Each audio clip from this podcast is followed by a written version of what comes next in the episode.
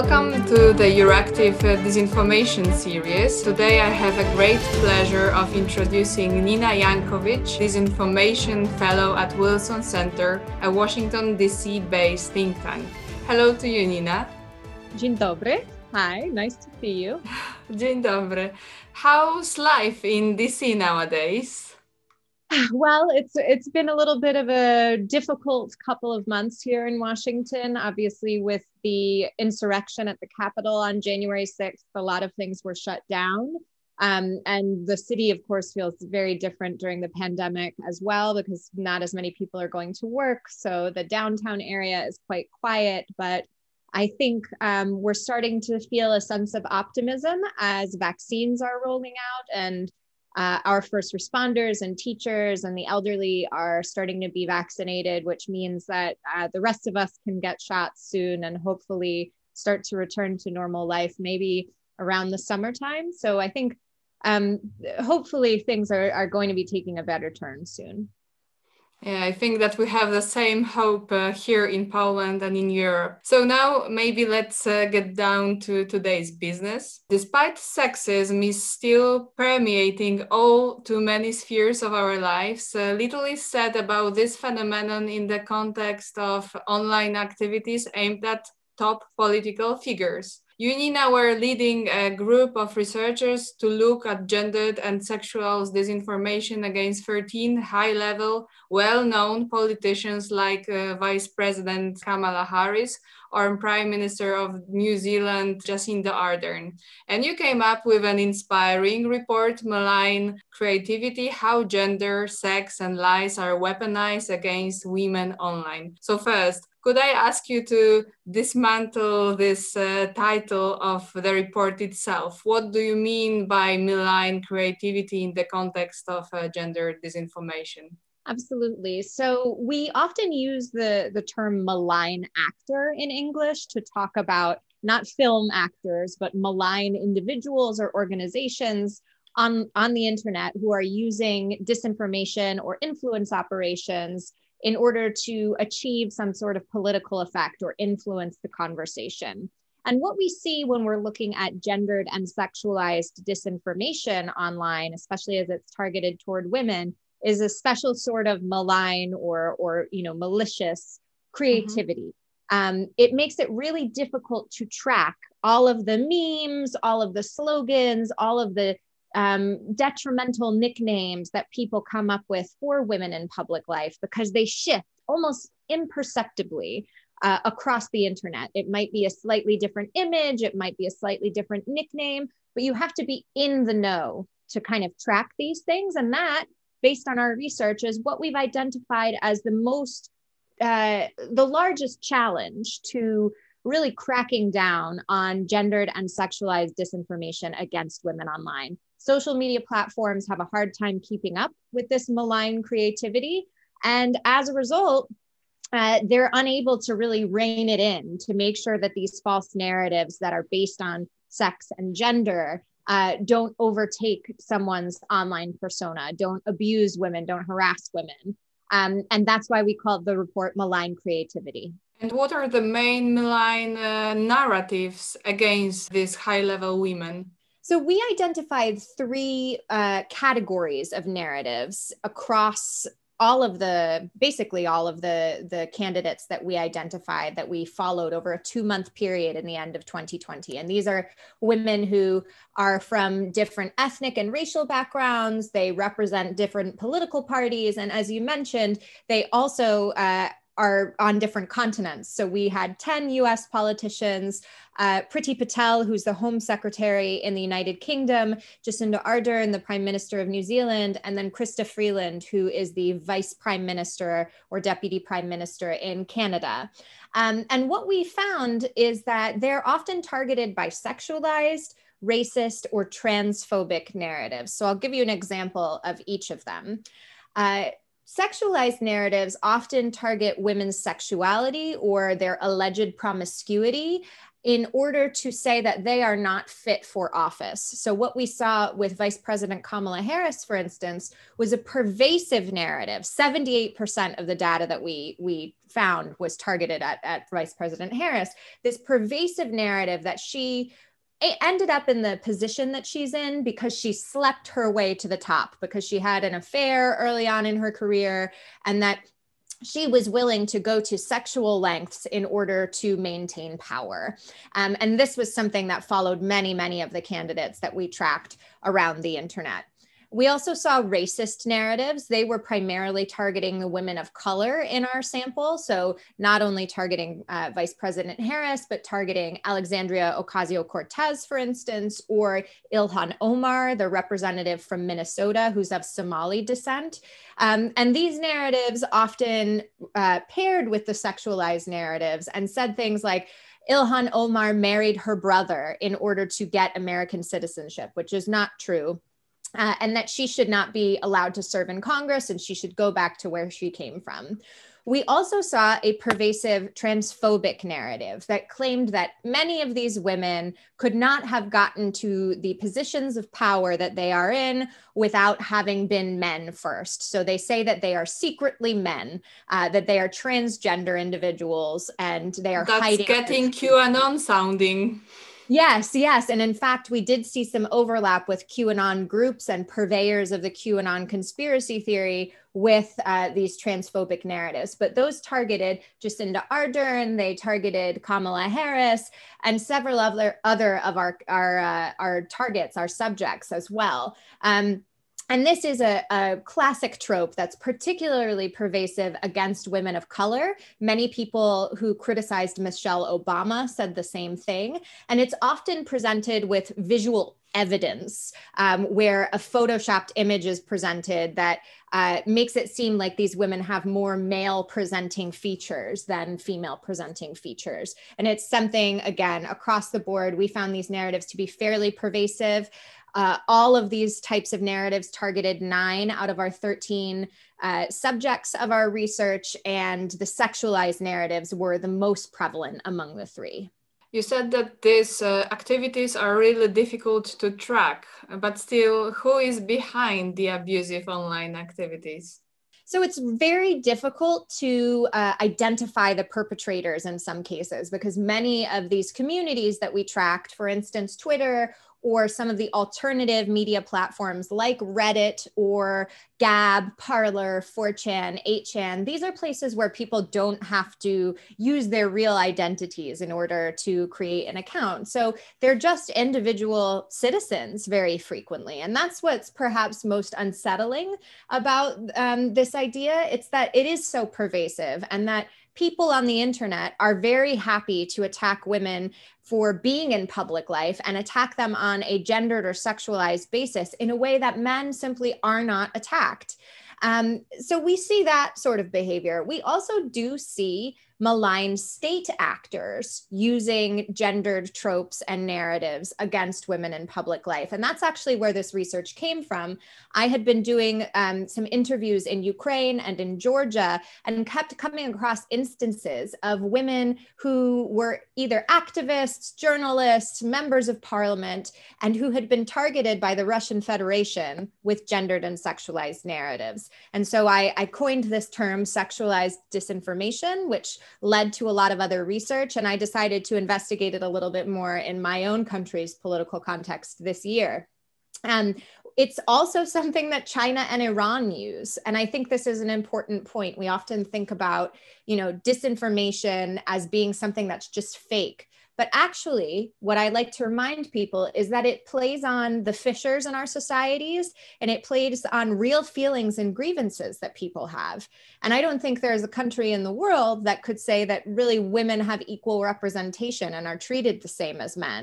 And, and our adversaries recognize that, and recognize that by undermining women's participation in public life, they're able to really pull at the fabric of our democracy and further polarize us. And so this isn't only an issue about women's rights, it's not only an issue about democratic representation, it also becomes a national security issue when malign foreign actors are involved. You mentioned uh, Russia and China that are generally active in the field of uh, disinformation. And uh, now we hear that they are also very much effective in terms of spreading the gendered uh, fake news and hate speech. And uh, have you seen any of those concerning the European Union? Because we have here Ursula von der Leyen, the female head of European Commission. We have Angela Merkel, probably still the strongest leader in Europe. Russia and China often wish to present uh, the West as weak. I am then wondering if they also point at women in power in Europe as proof of this argument of weakness.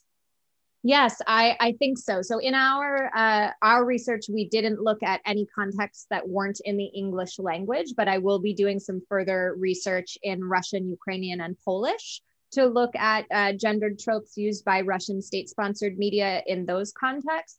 But absolutely, I've seen articles on R T and Sputnik, the state-run propaganda outlets uh, that are, are funded and run by Russia, Um, where any woman in power from, from, you know, Angela Merkel to Hillary Clinton are described using gendered tropes, using uh, language that portrays them as duplicitous or as not fit for office because of their quote unquote emotional nature. Um, and I think that this is something that Russia is practiced at and frankly has used in its own domestic context as well. So certainly I think we'll, we'll start to see more of that. Um, I'm hoping that people will start to call it out more.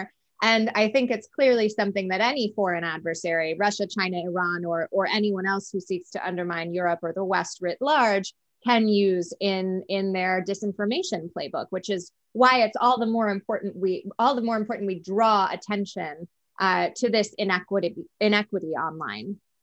I would like uh, to ask you about us citizens, because uh, it's understandable that disinformation is bad for the democratic process, as it makes us believe in lies uh, that influence our choices at the ballot box.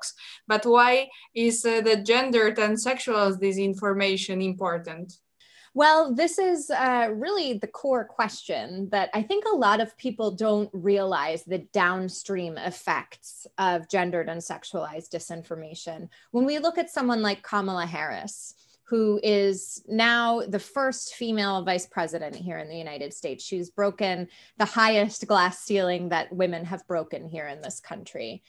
And what she had to endure to get there, attacks on her gender, attacks on her sexuality, all of these lies that she had to overcome. Yes, we may have broken that, that highest and hardest glass ceiling, but when women look at her, women of all, all stripes, women who uh, are young, who are old, who are thinking about getting more involved in, in the public conversation, not necessarily even talking about politics, just expressing their opinions online, they see what someone like her, someone who has achieved so much, has had to endure. They think twice about whether they want to get involved in that conversation at all, let alone run for public office. I mean, we have pretty abysmal figures here in the United States about our represent- representation of women in politics. Um, and the, this sort of abuse really makes women reconsider their involvement in public life writ large, whether we're talking about politics, whether we're talking about journalism, academia, or anything else that requires women to be out front. And increasingly, we all need to be online because of our jobs, right? Especially during the pandemic. It's, it's, you know, incumbent on you to put yourself out there and to network and to get your work known. And just for existing, just for participating in the public conversation, women often receive that sort of flack. So the example that's set at a very high level for someone who has achieved so much, uh, to see what she has endured really can, can make women be a little bit more circumspect about their decision to be involved in the first place. And we need to do the opposite of that. We need to encourage women, in particular women of color who face compounded abuse, to get involved in the public sphere because our democracy is that much richer for it. And uh, more general, not only in terms of encouraging women to still fight their way up. Uh, what are the potential ways to counter the gendered abuse and disinformation? And uh, what are your policy recommendations? So we have a lot of policy recommendations in the report because this is an area that has unfortunately been really underexplored and paid too little attention to by social media platforms, lawmakers, and even employers. But the, the main recommendations are this. Um, first, we really need social media platforms to start investing in a structure for reporting that puts less onus on the victims of abuse and that is more proactive on their side. So they need to be doing the same intelligence analysis, the same trend analysis that they do for foreign disinformation when we're talking about disinformation that is targeting half of society online. That's the first thing. The second thing is changing reporting structures online so that women who do report the abuse that they're experiencing are listened to, so that they understand where their reports are going and so that they can present a more detailed picture of what's happening to them. Often on platforms right now, what you have to do is just report by individual piece of content. So you might get a tweet that says, uh, you deserve to be raped or something like that, and you'll report it. And generally, uh, unfortunately, most of the things that we report and that our focus group participants reported came back to them and said, this was not a violation of our terms. Uh, we're sorry, you can report or block this person if you want to. Um, what we'd like to see is a more holistic view, because often these are parts of larger campaigns against a, a target. Um, So we'd like to be able to have women create incident reports so they can say, okay, this influencer started what we call this dog pile against me. They, they incited all of this bad content my way. Take a look at this. Here's a couple examples of the tweets, and that they can amend them and add to them over time. And then using the terms that are in that report, the platforms can then update their keywords, which govern their artificial intelligence. So the things that they use when computers are trying to do the work for humans and identify potentially uh, bad language or harmful language that goes against their terms of service. All of this behavior, by the way, should be going against their terms of service. Um, they're just not really taking the initiative to, to track that malign creativity across the internet. So that's a big set of recommendations for platforms. We also argue, and obviously our, our audience is mostly here in the United States, but for lawmakers, A, to not use this language uh, in the halls of Congress or parliaments around the world, because they're setting an example, an important example for uh, the citizens of their countries and beyond. And B, to uh, make some affordances in upcoming legislation to really stamp out this sort of behavior online, uh, to require platforms to do something about it, to uphold their terms of service, and also equip law enforcement to deal with online threats that might have some offline consequences, because often we're talking about threats to women's safety as well. Mm-hmm.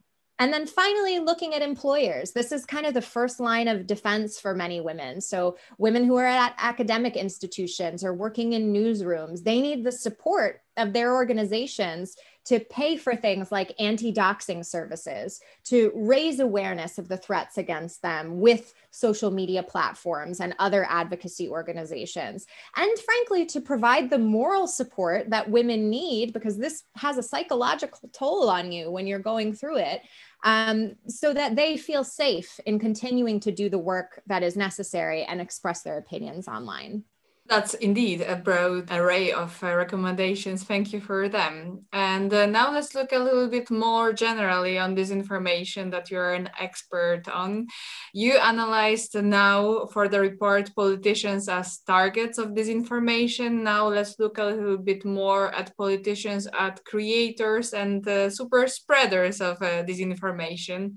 So disinformation campaigns are on the rise, according to January report by the Oxford Internet Institute, but not only by them. But according to the Institute, organized disinformation campaigns were waged in eighty-one countries in two thousand twenty, up from twenty-eight three years ago. Such propaganda has become essential to many governments and political parties' campaigning efforts and is used to discredit opponents. So how can we fight disinformation when even the ruling elites are not on our side?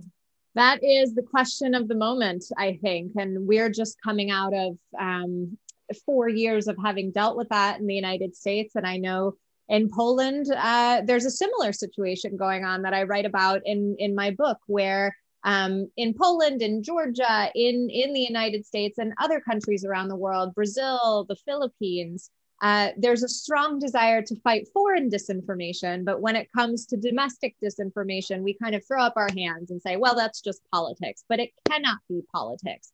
Disinformation knows no political party. It is a threat to our democracy. If we don't have a shared understanding of the truth and the facts by which people go out and engage with the democratic system, then democracy can't work.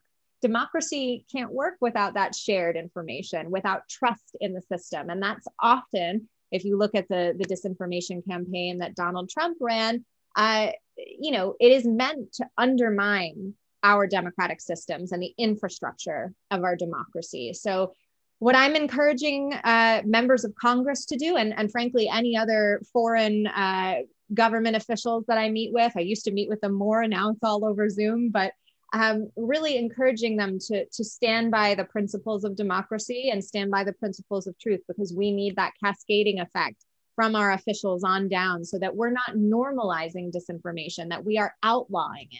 Because it, it, as we've seen, it has an effect on democracy. It has an effect on public safety and public health. That has been laid out for us in the starkest terms over twenty twenty and the beginning of twenty twenty-one here in the United States with the events at the Capitol. So setting that example is extraordinarily important. We need our governments to also be focused on fighting foreign disinformation, absolutely, but equipping citizens with the tools that they need, really investing in things like digital literacy and information literacy, critical thinking, civics, Um, making sure that our citizens are equipped to navigate today's very chaotic information environment, which I don't think many Western democracies are, are doing a great job with that. We've seen some good examples from Sweden and Finland and Estonia, uh, but, but we need the robust democracies like the United States, like Poland, to start to invest in, in those efforts as well on a really Um, really, you know,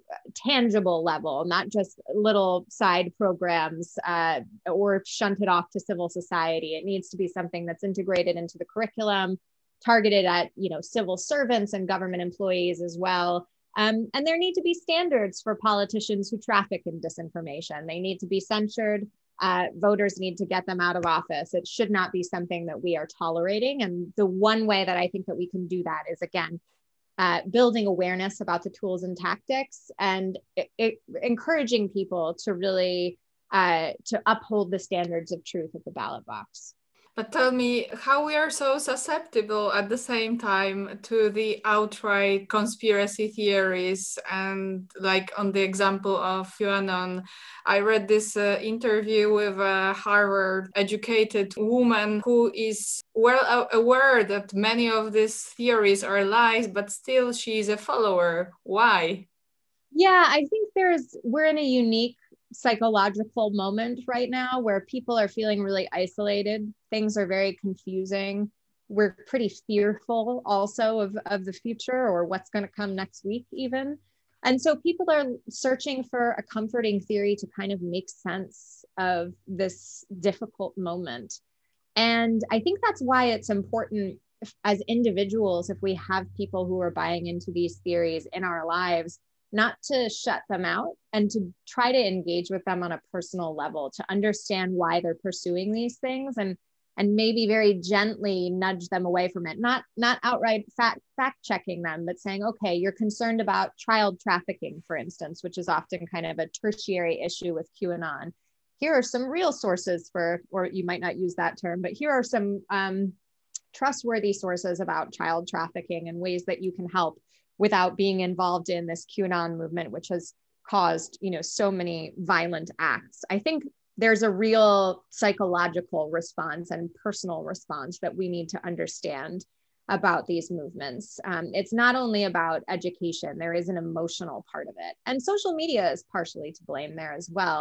These algorithms that feed us content day in and day out uh, when we're sitting on these platforms at home, stuck at home during the coronavirus pandemic, they're feeding us the most engaging content. And the most engaging content is always emotional and it's often enraging. It's It's usually stuff that really makes us mad, that we want to engage with, that we're going to share or interact with. And that's great for the platform because it keeps us on the platform longer. Um, so we need to think about social media regulations as well, um, and whether or not- Stop the publishing engaging content. Hmm. Yeah. It will be well, tough.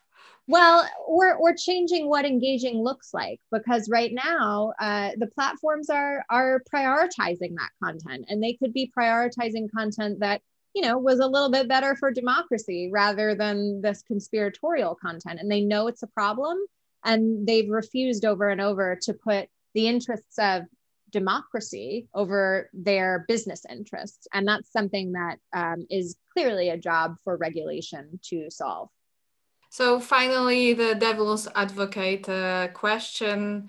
What do you think about closing accounts of uh, country leaders and other spreaders of disinformation?